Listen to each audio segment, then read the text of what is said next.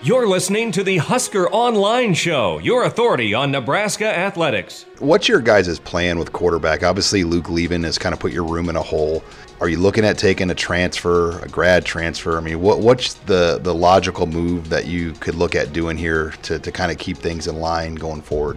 Yeah, I think uh, I just got done saying I think it's smart in this day and age, just with the way things are. 1,600 kids in the transfer portal. I think you got to expect uh, some guys to leave. We kind of did.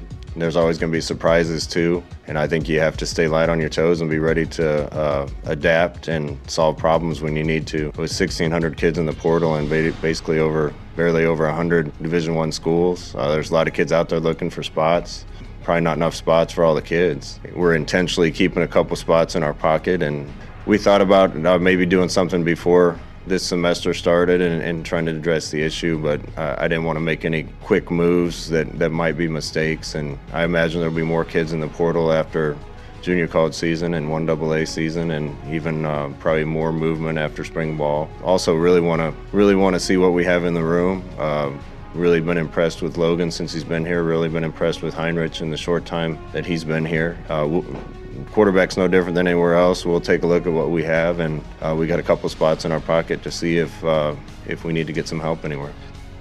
And welcome here to this post signing day edition, if you want to call it that, um, of the Husker Online Show. We're a day later taping than normal because we wanted to make sure we heard from Coach Frost uh, Coach Frost normally would talk on Wednesday signing day, held off until Thursday afternoon. Um, so we wanted to make sure we got everything Coach Frost had to say, hit on a number of things you heard there. That was my question out of the gates to him about quarterback. And will they be pursuing a transfer? What's their plan? And I think it's a smart approach right now, guys, uh, as we bring in Nate Clouse and Robin Washut. Um, you know, it's a wait and see approach right now. They don't need to get a guy here tomorrow. They've got until really May uh, to get that figured out. So you get the sense they're going to go through spring ball and they're going to really evaluate things as they have two spots left remaining. Um, I do think there's some viable options out there. Terry Wilson is one I know that there's been some contact made on both sides, uh, but it doesn't necessarily mean um, that Terry Wilson, who started at Kentucky the last three years, would be coming here. I, I think they want to see what things look like before they would make a decision like that. Yeah, I think maybe most importantly, you got to see what you have with Logan Smothers. I mean, I think Adrian's the known commodity. You know what, what that's going to be. But after that, it's a total blank slate right now because the majority of all the first team reps were Adrian and Luke, and you know Logan was the odd man out, and so now you're going to give him a full spring, you know, full uh, you know winter of workouts to, to show what he's all about and where he is in his development and where you think he is coming out of spring ball might influence you know where you go with the quarterback transfer market and, and how pressing of a need it is to get someone to either challenge Adrian for the starting job or uh, become you know a little bit more uh, provide a little bit more stability as that number two for, for next season. Yeah, I, I think you don't want you don't want to take a guy just for the sake of taking a guy. Uh, so it makes all the sense in the world to see exactly what you have. Uh, see how you're feeling about Adrian. See how you're feeling about Logan Smothers being the backup. Um, you know, and that will likely determine what type of player you, you end up going for. It. If it is, in fact, a, a, quarterback for one of the last two spots, do you need to get somebody who can come in and, and push Adrian for that spot? Or do you need to simply get somebody who's got some experience under their belt that, you know, just in case Adrian goes down, uh, that you know that they've got, they've been through a few live battles before. Um, and, you know, you feel maybe you'd feel a little bit more comfortable putting them in the game than, uh, you know, somebody who's never taken a, a live college football snap before.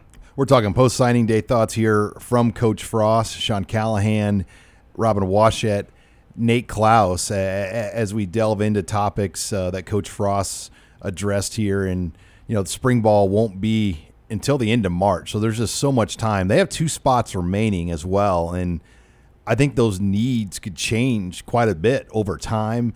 And you heard Coach Frost say that now there's 1,600 names in the transfer portal. Then you've got FCS spring football. Then you've got JUCO spring football, plus transfer portal action that happens after spring football. So it's probably maybe the smart play because I think this late in the game, you know, it's bottom of the barrel. There's not exactly a lot of good guys left standing around this late in the action um, that you want to jump on. So I, I, think you want to wait a little bit and, and weigh your options because a lot of fresh names could come available here in the coming months. And, and they're in a luxury to where, I mean, I guess you could make a case that there's some spots that, that still need a little bit more attention, but there's really not a glaring need, in my opinion. And, you know, the, the glaring needs that were there were already addressed with, you know, Samori Toure, Markese Stepp, uh, and with all the guys on defense coming back. And even Kolarevic at middle linebacker. Yeah, and, and so I mean, I think that they've already kind of addressed the most pressing issues they had on next year's depth chart, uh, to where you don't have to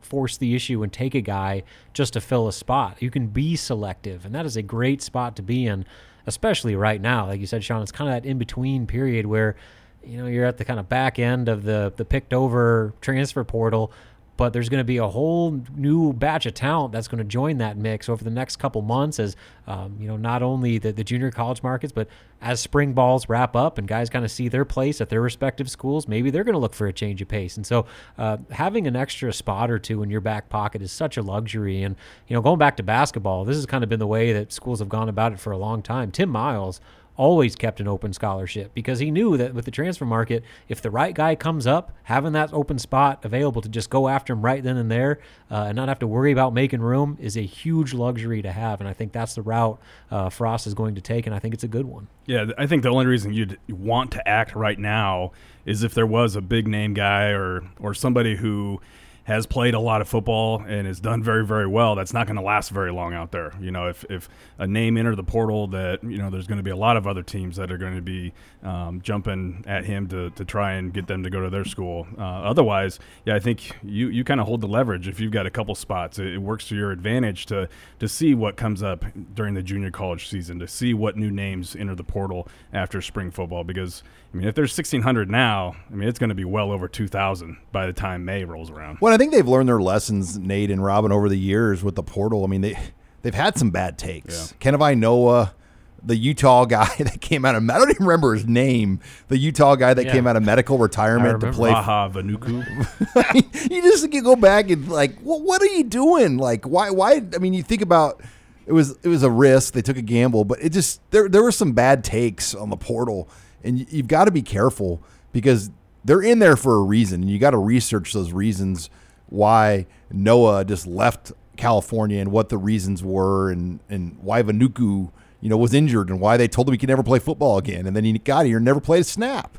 Yeah, and, and the culture part of it too, because you get guys that you know old aren't, guys aren't yeah aren't they're already kind of disgruntled a little bit because things haven't gone the way they wanted, and if they have a tough season where they're not instant impact guys, they can be problems. You know, getting in other players' ears and kind of creating some disconnect with you know either uh, factions of the team or within the coaching staff, and you know they, they can be a lot more problems than they are benefit, and that's why the right guy needs to be said time and time again. It's not just about is he a good player, is he going to make your entire team on the field and off better by bringing him in? Yeah, it, it more times than not it'll be an old guy, but this might be the one year where it could possibly be a younger guy.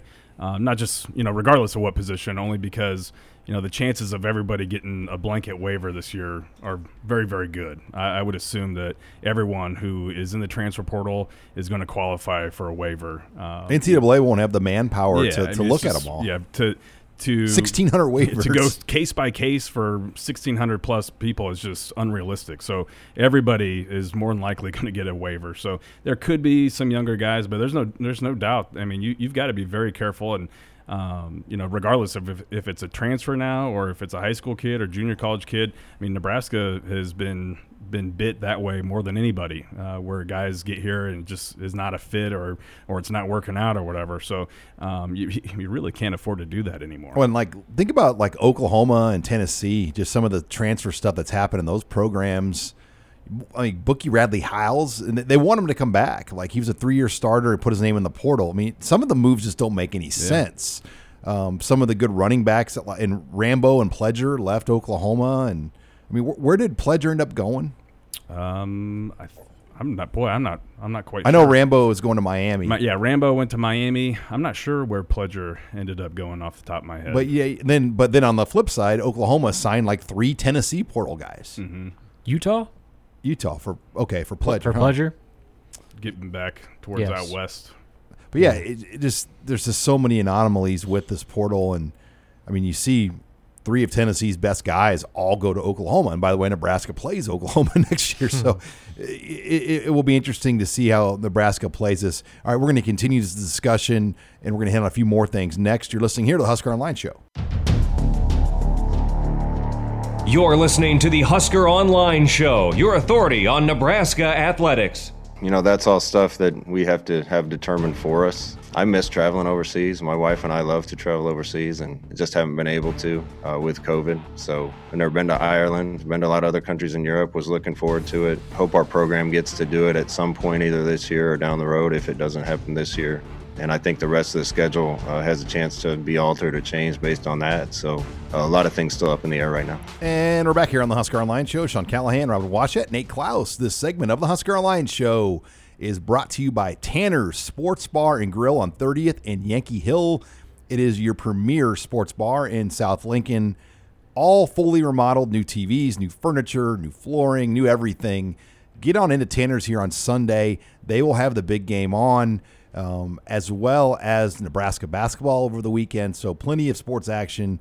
Get on into Tanner's on 30th and Yankee Hill Road. And, guys, you heard Coach Frost I mean, somebody officially just needs to come out and say the game in Ireland is not happening. Mm-hmm. Uh, Steve Rosen, our sports business reporter um, of Husker Online, reported this week, um, you know that that it's basically done. Like it's all but done at this point. In fact, John Anthony, the owner of Anthony Travel, called Steve Rosen back and gave him more clarity after he read our story and just wanted to assure people that if wink, wink, wink, this game is canceled, full 100% refunds will be given to everybody.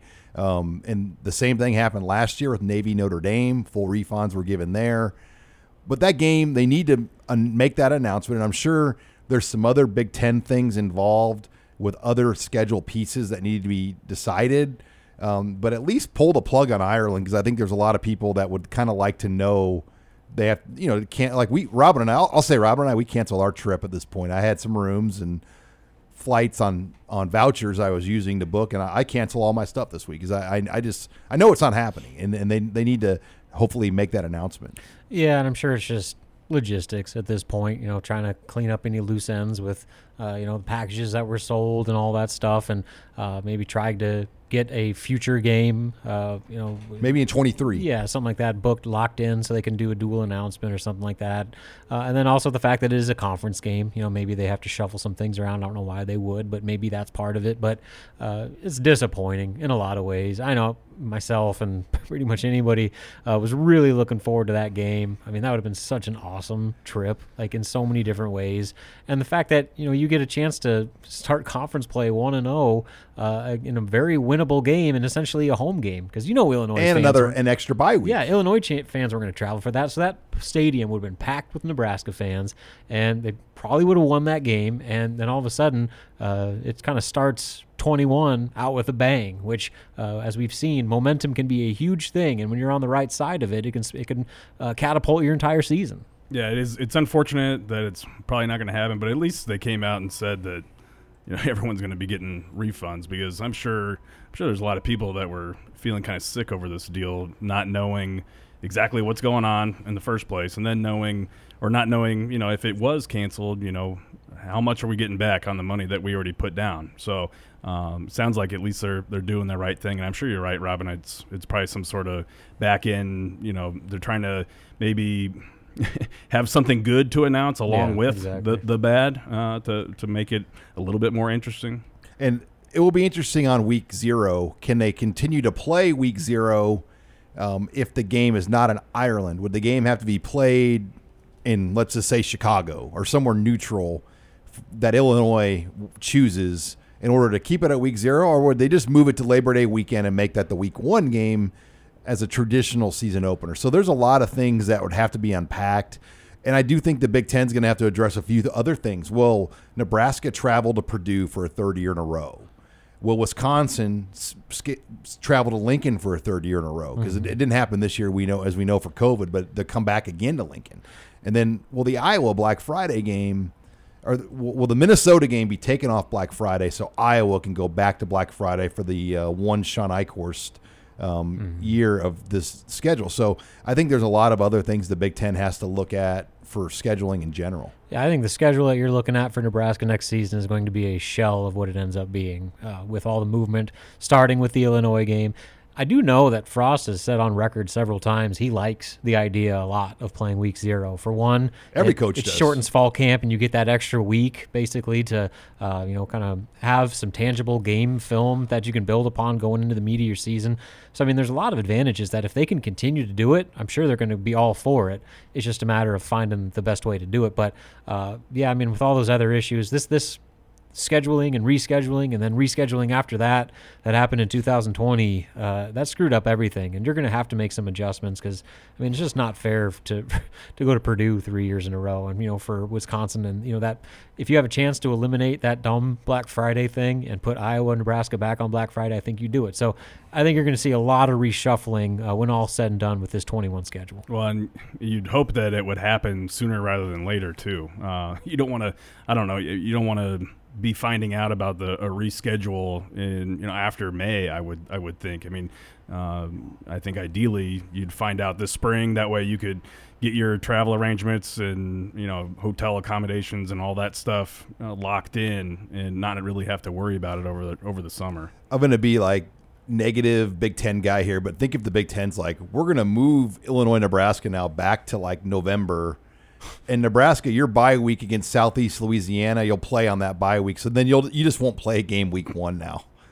And I, that- I could absolutely see that happen Yeah. so your your your bye week not surprised. Your me. bye week's going to be week one. Yeah. that's your bye week. Oh, yeah. we're going to move Illinois, Nebraska to like later in the year where it maybe should have been, and I, I sure hope that doesn't happen for the sake of like just everybody freaking out. But just think if they did something like that, Well, and for the sake of it being fair, I mean, Yes. your bye week will be week one. yeah, like come on.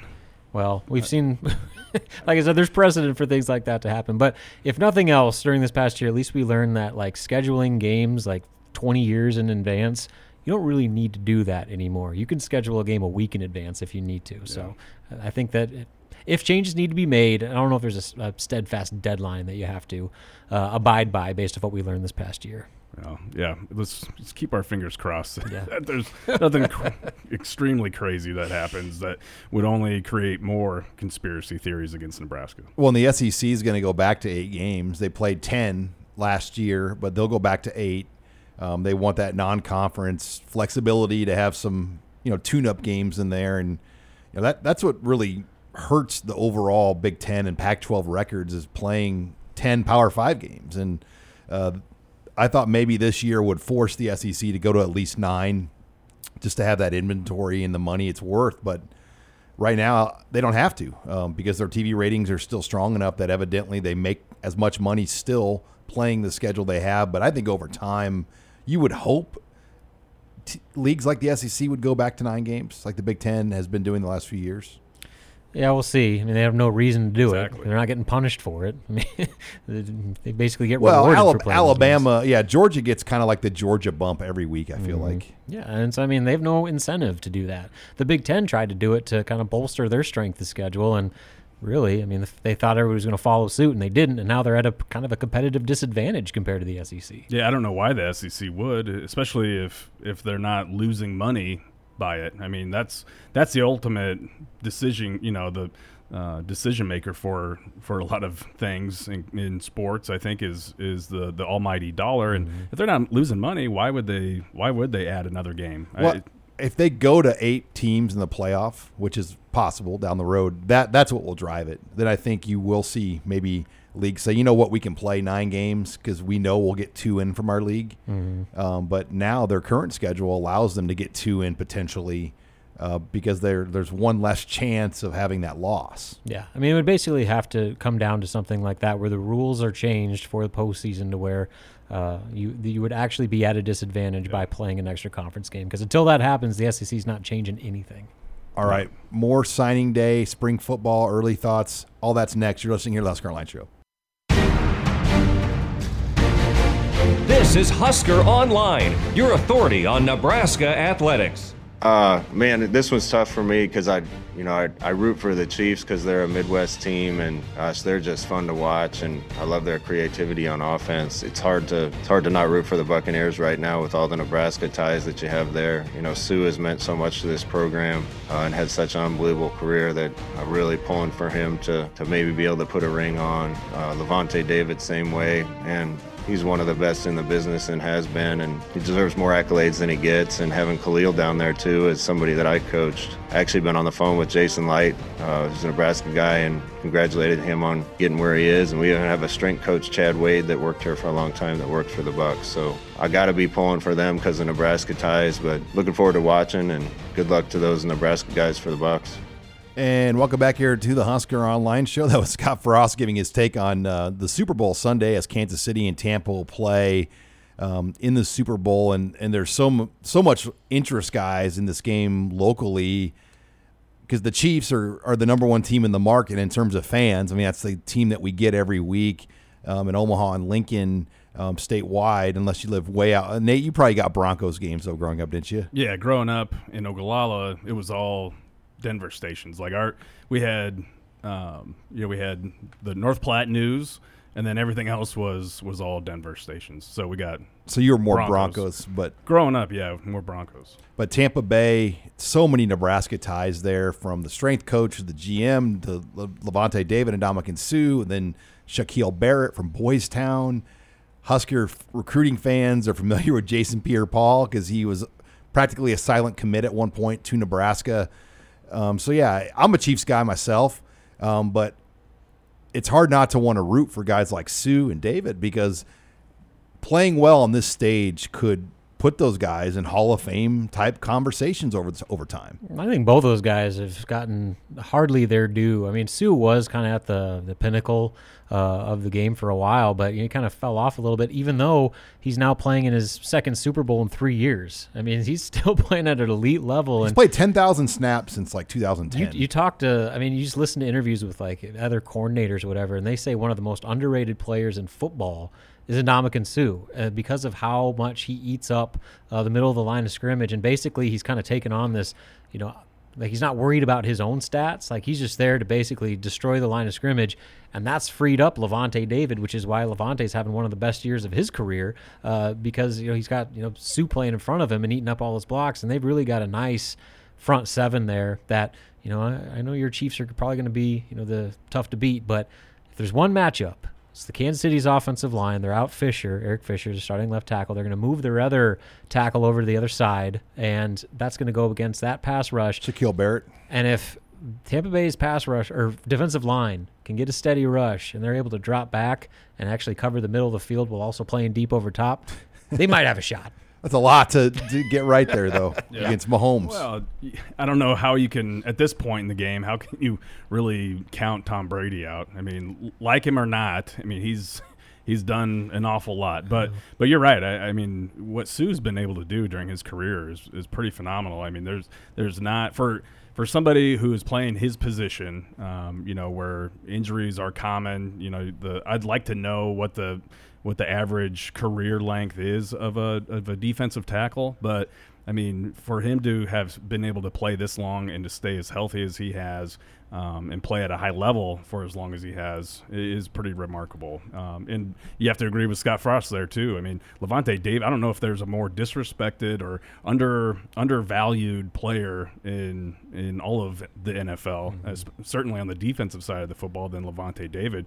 Um, you know, with what he's been able to do and the type of numbers he's been able to put up over his career. My favorite Lavonte David sequence at Nebraska and you know, I don't know if people remember this one as well as I do, but I was right down on the sidelines with Robin at Penn State. It was the game when Joe Paterno had just been unseated, and Penn State was ranked around the top ten. They were a good team. Nebraska was ranked around the top ten. I mean, it was it was like a game of the week type of deal. And Penn State was driving to win the game, and they had like a third, a second and one. Lavonte David gets in there, stops the run. Third and one. Lavonte David gets in there, stops the run. Fourth and one. Lavonte David got in there, stopped the run, and you know that won a game for Nebraska. That that sequence, one individual player where they knew they were going to run it, and they put all the fullbacks and tight ends in, and he still got in there three plays in a row and you just haven't seen that kind of effort. I mean, even when they lost to Michigan in the Big House that year in 2010 um, or excuse me 11, Denard Robinson was running. A couple of times he just got his hand on mm-hmm. Denard Robinson's foot. And if correct me if I'm wrong, Nate, I want to say that Deerfield Beach team that Denard Robinson played for gave Miami Northwestern, I think their closest game back in the day in high school. Um, and that, that Miami Northwestern team was loaded. loaded, absolutely loaded, and and what he did against Braxton Miller when Ohio State came in, Forced that fumble. Yeah, forced that fumble. He did. He, he stripped. He stole. He stole that ball.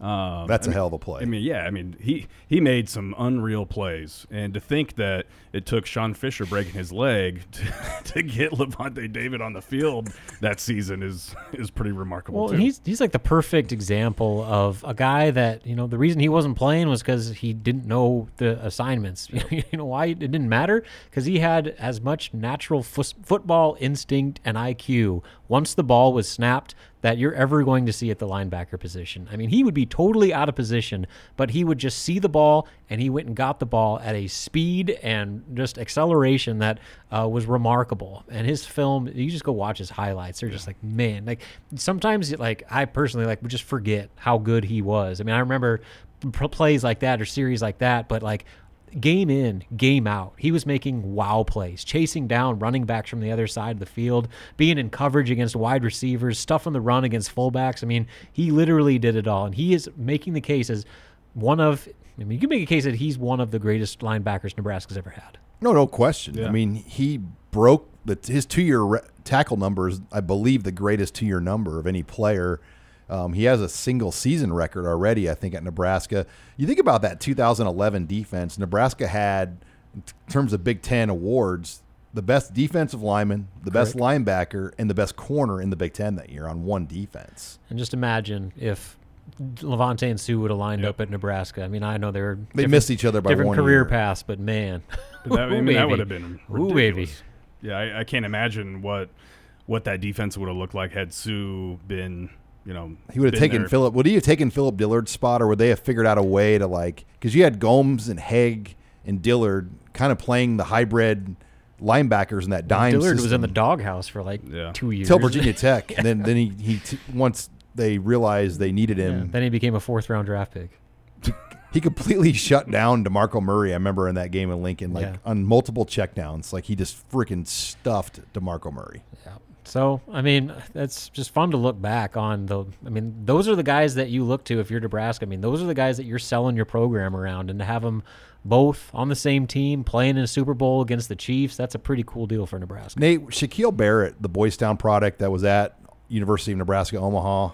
Um, do you was there anything at all? Because I do recall like stories about Pat Burns calling like Jamrog and some of the people to try to get him to Nebraska, but they obviously didn't have a scholarship. Or I mean, did they ever try to get him here? I no. I mean, there was not like a serious effort um, to ever And they could have easily, Oh, obviously, had Yeah, him. I mean that. Yeah, that that, and it should have happened. I mean, there's there's no reason why he should have had to. You know, after playing a year. Well, first of all, out of high school, I mean, he probably he probably should have ended up somewhere better than UNO. Um, you know, for starters. But after after UNO shut down their football program, um, yeah, I, there's no reason why he should have had to have go to uh, to Colorado State. Uh, he should have been probably should have been in Nebraska. It- Recruiting Boys Town's difficult though, Yeah, just because the kids come in and out um, for only a, sometimes eighteen months, and it's not like a normal high school where you just go in there and I mean, there's just more They're there for a reason. Kid, too. well, no, you have to be a well-behaved student to be there, but kids at Boys Town don't typically have cell phones. Like you can't communicate; they're not on social media. Um, some of the ru- I think there's stricter rules on you know what they have to do when they're in the in the school there. So, there there are some guys from Boys Town that fall through the cracks just because very few people really get to see them. Yeah, I mean Teddy Allen right now at Nebraska was at Boys Town, and he was a kid that was you know on the brink of his life falling apart, and that structure saved his life. So I mean, like I said, uh, he, he was kind of regarded as an in-state recruit, but I mean he wasn't from Nebraska. He wasn't a Nebraska guy, but because of how Boys Town changed his life, he kind of saw himself as a Nebraskan, and that led to his eventual return to the Huskers. Yeah, it, with Shaquille Barrett, I mean that that might be the more interesting storyline as far as Nebraska connections to the to the Super Bowl. Even though he's not originally from Nebraska, but um, I mean how how a guy like that was you know played his high school football in the state and even started his college career in the state and and uh, you know didn't but actually didn't play for the Huskers is is kind of interesting. Well, and they thought Jason Pierre-Paul was going to sign. Well, he Like, was he was I mean- a silent commit, and then there was a, a last second flip to South Florida, and a last ditch effort made to get him back to Nebraska. Um, and I'm not going to say there was something shady that happened at South Florida, but it was very very strange, especially that year when I mean you had literally everybody from Fort Scott was was coming to uh, Nebraska. Nebraska. I mean, Hardrick, all, all Kenny, yeah, all of his teammates. I mean, they were all wrapped up. It was it was a done deal. And then at the last second, uh, Jason Pierre-Paul is going to South Florida, and in the Big East. They weren't even. I mean, yeah, it was yeah, it was Jim Leavitt was doing good things there for that little run, though. yeah. And again, I'm not I'm not going to say for sure there was something shady that happened, but the the way that it all transpired was Flips like that usually just don't happen out of nowhere. yeah. I mean, it was it was very very. Was Willie Taggart at South Florida back then? No. I don't I don't think so. I'm just kind of joking, Yeah, but but yeah, Slick Willie probably. all right. When we come back, Nebraska basketball is going to play a game on Saturday. Man, I forgot how to write a basketball Robin? story. I'm gonna have to dust some old ones off to remember, you know, where what the three pointer is, and you You've know. exhausted all your PTO, and Yeah. you got to get back to work. It So was it was a nice run of you know really just kind of sitting back and, and not doing a whole lot, but now the grind begins. February is going to be real. all right. Well, we're going to come back. We'll discuss Nebraska basketball. You're listening here to the Husker Online Show. This is Husker Online, your authority on Nebraska athletics. We communicated with the Big Ten throughout this whole process, and that, that was an important part of it. Uh, it's going to be hard, you know, as we continue to schedule these games. It's good that we have, I believe, the next four scheduled now Michigan State, um, Minnesota, come back for Wisconsin, and at Penn State. And all those game times now have. Have um, uh, you know we're all set with those. You know after that we have a tentative schedule after talking to the Big Ten, but nothing set in stone right now. Uh, but as far as as talking about shutting down, no, that never came up. You know the good thing now with it having gone through our entire team, I think we only have one or two now that haven't had it. Uh, we should be able to play all the way through the end of the season. You know, obviously barring a shutdown by your opponent. But uh, you know, again, when you look back at it, uh, you know those teams that this thing hit in the offseason, which was the majority of them. You know they're going through this thing without a hitch right now, but unfortunately it hit us, you know, at a tough time, a bad time. But you know our guys are excited to get back on the floor and compete. And welcome back here to the Husker Online Show. That's right. We'll finally get to see Nebraska basketball play a game on Saturday against Michigan State.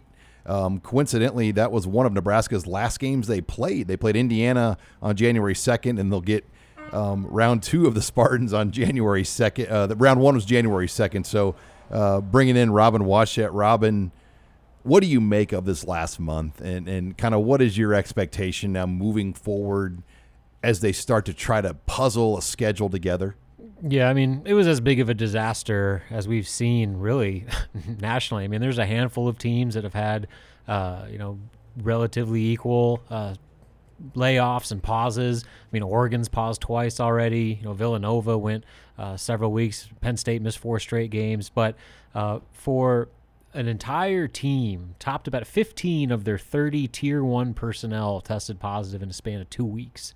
And so, I mean, just the way that it just ravaged their entire program in such a short amount of time. Uh, I mean, I don't know if there's many other teams that have were hit the way Nebraska was hit. And, you know, like Fred mentioned in the open, it couldn't have come at a, a much worse time because it just so happened that the last game they played against Indiana, you know, that, that stretch where they erased an 18 point deficit was as good of a, as they've played all season long, and they just got Derrick Walker back for the first time all season. Things were finally starting to to look good, and then of course from there on they take a 28 day break, including uh, you know three straight weeks of total team paused activities uh, to where they're finally able to get back to practice this week. So it's a major setback in a lot of different ways. Physically, I mean, these guys, at least all of them uh, that tested positive, had to take 10 full days off in isolation, didn't do anything. The most they could do was like body weight workouts in their hotel room uh, while they were in quarantine, and um, and then whatever lingering effects they may be ex- experiencing because of the virus. I mean, that's nobody knows how, how much of an issue that's going to be. And then just getting back into form, you know, there's going to be a lot of rust to knock off, knock off out of the gates. And uh, these next few games back, uh, starting on Saturday, are probably going to be uh, more rough, uh, more rough than not. Yeah, looking at how they've at least pieced together the first four games returning, they're just going to play a game every three days, and and that to me is probably how they try to get all these games made up. It's going to be game, travel, game, or whatever the travel is going to be. And you can get, instead of two games in seven days, they're going to play three games in seven days. Well, you probably see more than that too, because I think there's a really good likelihood of some back-to-back games being played where Different opponents or same opponent? Same opponent. In Uh, one location. So five of Nebraska's six postponed games were against double play opponents, and so in theory, uh, you know, Nebraska. One of the games was Penn State. When they go to Penn State, to stay out there. they could play back to back. I mean, uh, it's just a matter of kind of uh, what other schedules look like, and just you know, you also got to look into the just the well-being of the team playing that that many games. But I, I know that Fred's mentioned that as a, a real possibility uh, to try and even further expedite um, getting 15 games in a span of 31, 32 days before the Big Ten tournament. And they will not be moving that conference tournament. That is uh, steadfast playing uh, starting on March 10th. And so March 9th is the very last day that you can play a regular season game. And you know, Nebraska's obviously getting back to work, but you see other schools. Michigan's already postponed a handful of games uh, with, with their situation, and uh, I mean, to, to think that 14 teams are going to try to get through, uh, you know, it's beyond just what Nebraska does, but all their opponents as well. It would not surprise me one bit if some of these games don't get canceled outright when all said and done. Yeah, and, and we saw it with volleyball this weekend. Uh, Northwestern popped a positive in Lincoln on Friday in the afternoon before the match on Friday night. Canceled the whole weekend series. One positive test. So um, it, it's it's interesting just the different protocols, Robin, for sports because one positive test in football. You know, William Przystup, the punter, we assume he was a positive test because um, he didn't travel to Rutgers after punting the week before, I believe, or whenever it was for Nebraska and they still played. So you know, just just the way it is with other sports, where you get one and you shut her down, um, it just seems like the rule book or how it's done for basketball or volleyball is different than what football maybe did earlier this year. Yeah, and I know there's, um, you know, obviously there's just a smaller schedule, less breaks in between. And the players are around each other more in basketball. Exactly. And so I mean you're you're constantly around one group of guys where, you know, with football you isolate a little bit more by position, by side of the ball, uh, that sort of stuff. Uh, with these guys, I mean, they're on the court, you know, full contact uh, with each other in their locker room. They're in the players' lounge. They're in the film room. They're going to class. They're living with each other. Uh, and so, I mean, that's how this thing was able to spread as quickly as it was. And you know, the question that I have going back to the schedule is, you know, not only are they going to try to jam pack these games in, um, but like at what extent are they going to force the issue to have these games played?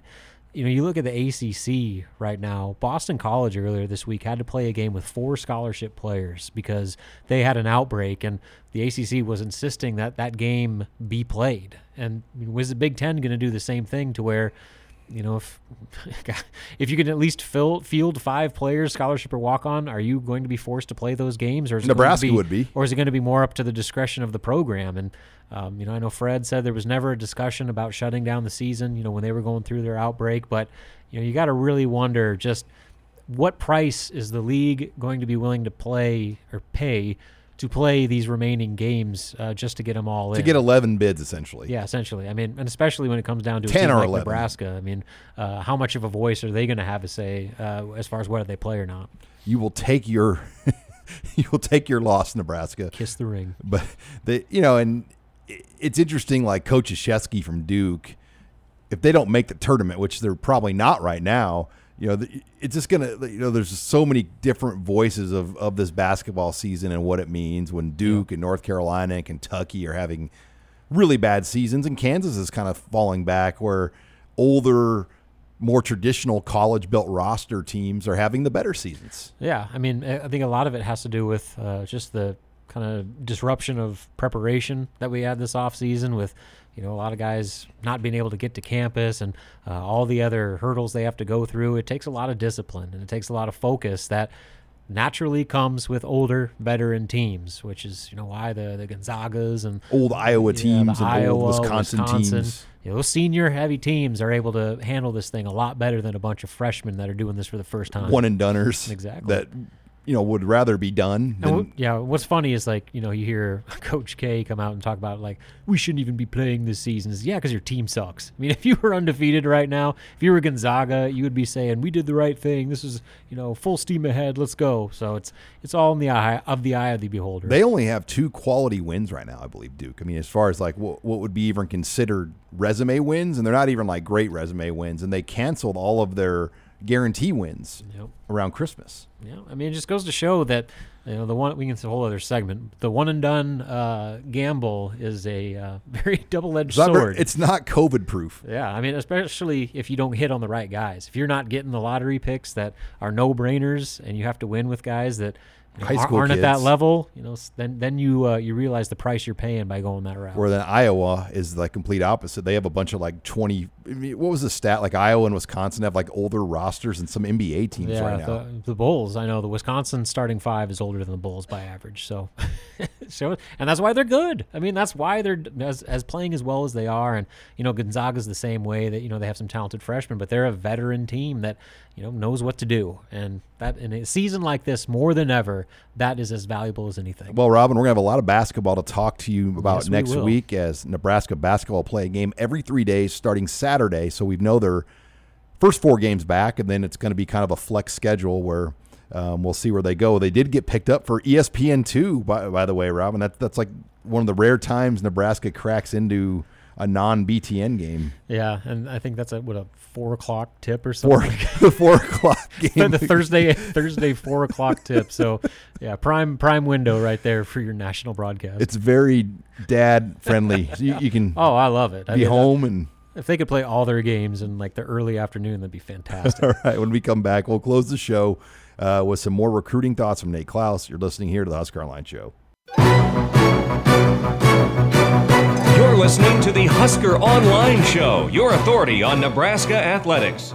I, I'm kind of pleased with how, how it's all going to work out this year. It gives us a chance to get spring ball done in one swing rather than having spring break in the middle of it. I think a May 1st spring game with our fingers crossed that fans can be there gives us a better chance of, of having a great day for that. And uh, we try not to push the kids, so we go three practices a week and, and having five straight weeks of that, I think uh, sets up well for us to make the improvements we need. And we're back here on the Husker Online Show. Final segment of this post February signing day show is Huskers are in the midst of winter conditioning. They'll go into spring ball late March, the final week of March, for five weeks before a May 1 red white spring game. And Nate Clouse, as we talk some recruiting, we kind of got a clue last week that possibly the NCAA could go into a quiet period on April 16th. Um, you know, and Frost even mentioned maybe April 1st. Like nobody really knows um, if coaches are going to go on the road. Um, but I do feel pretty good about the chances of a quiet period, and it could really benefit Nebraska um, if they could have visitors on campus for three Saturdays of spring practice. Yeah, that that could potentially be a very very big deal, especially when you consider that Nebraska hasn't had any recruit on campus since um, March. yeah, or that first Week I think it's that first weekend of March.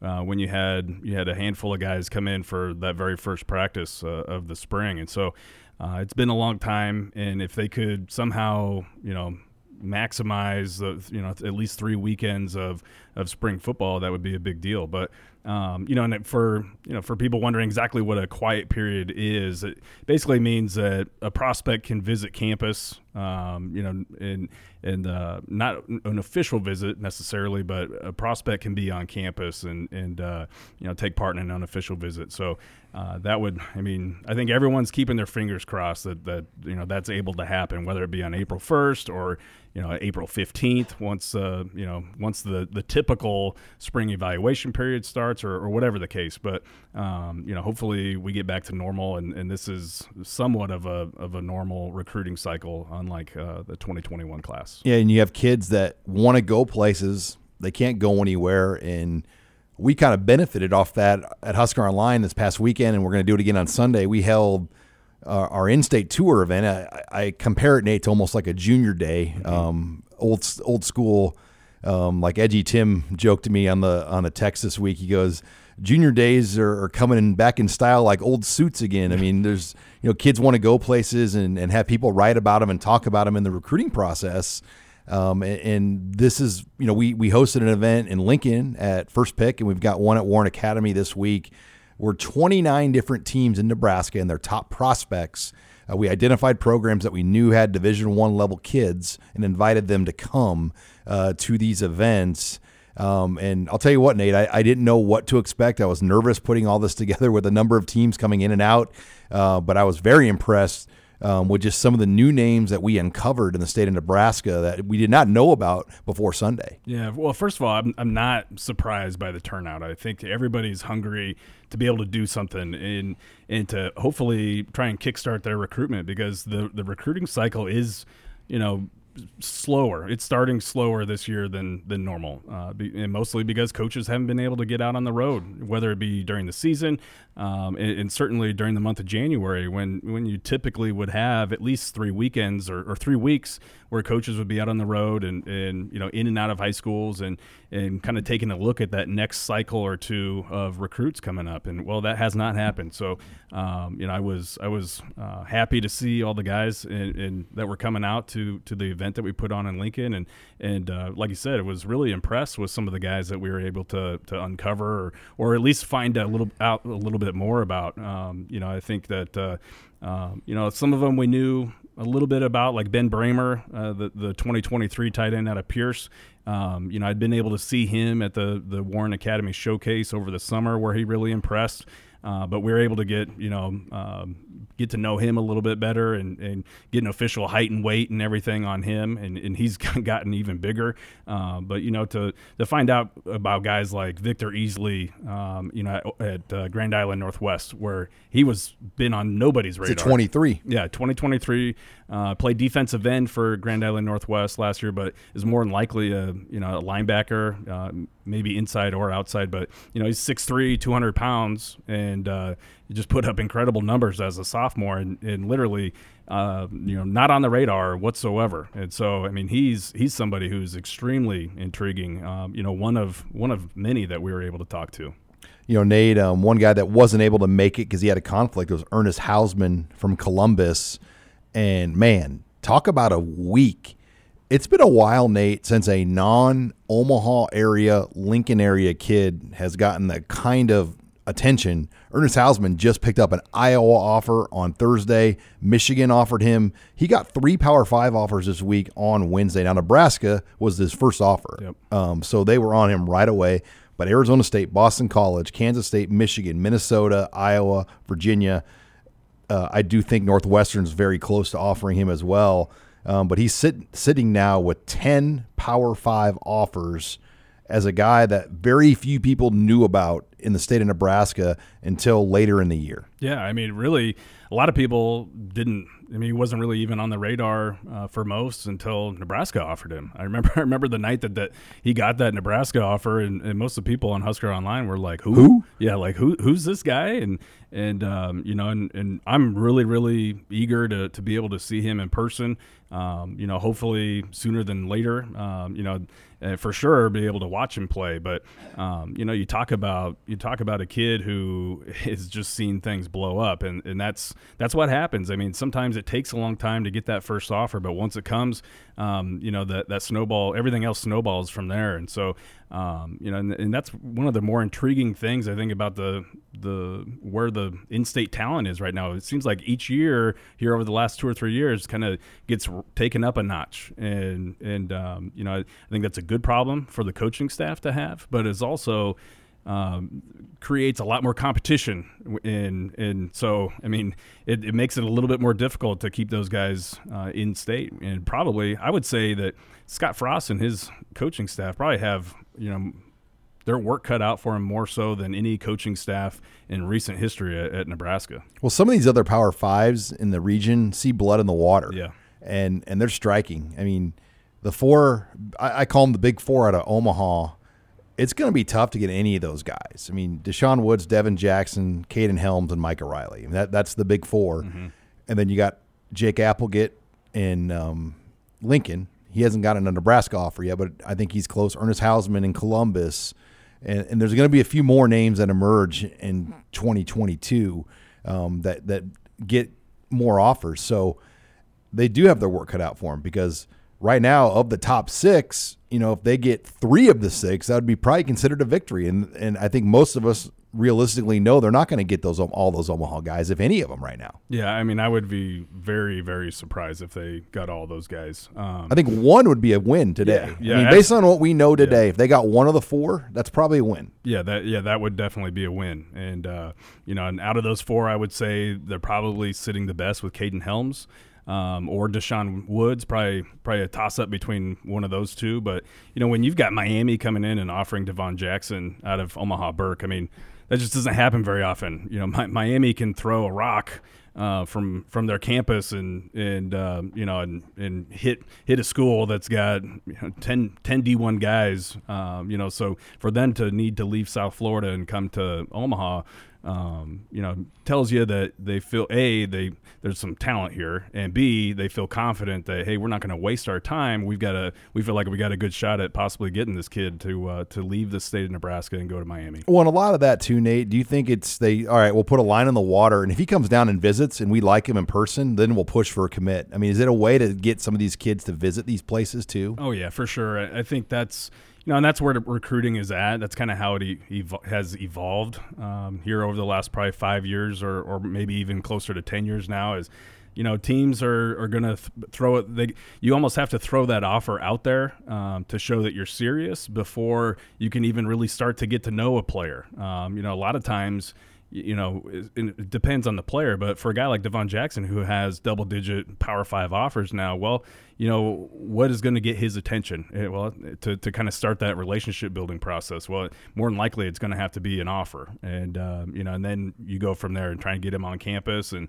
and uh, you know, if you like, if you like where things are going, and, and you you like what what he's all about, then you start pushing harder for a commitment. But that's just kind of the way that recruiting has has been trending here lately. Well we'll have more coverage of local talent as our second in-state tour event is on Sunday in Omaha. We have 15 teams coming through uh, with the top prospects. So uh, make sure you're logged on to Husker Online as well. Plenty of content over Sunday and Monday uh, from that event. Thanks again for joining us this week on Husker Online, your authority on Nebraska athletics.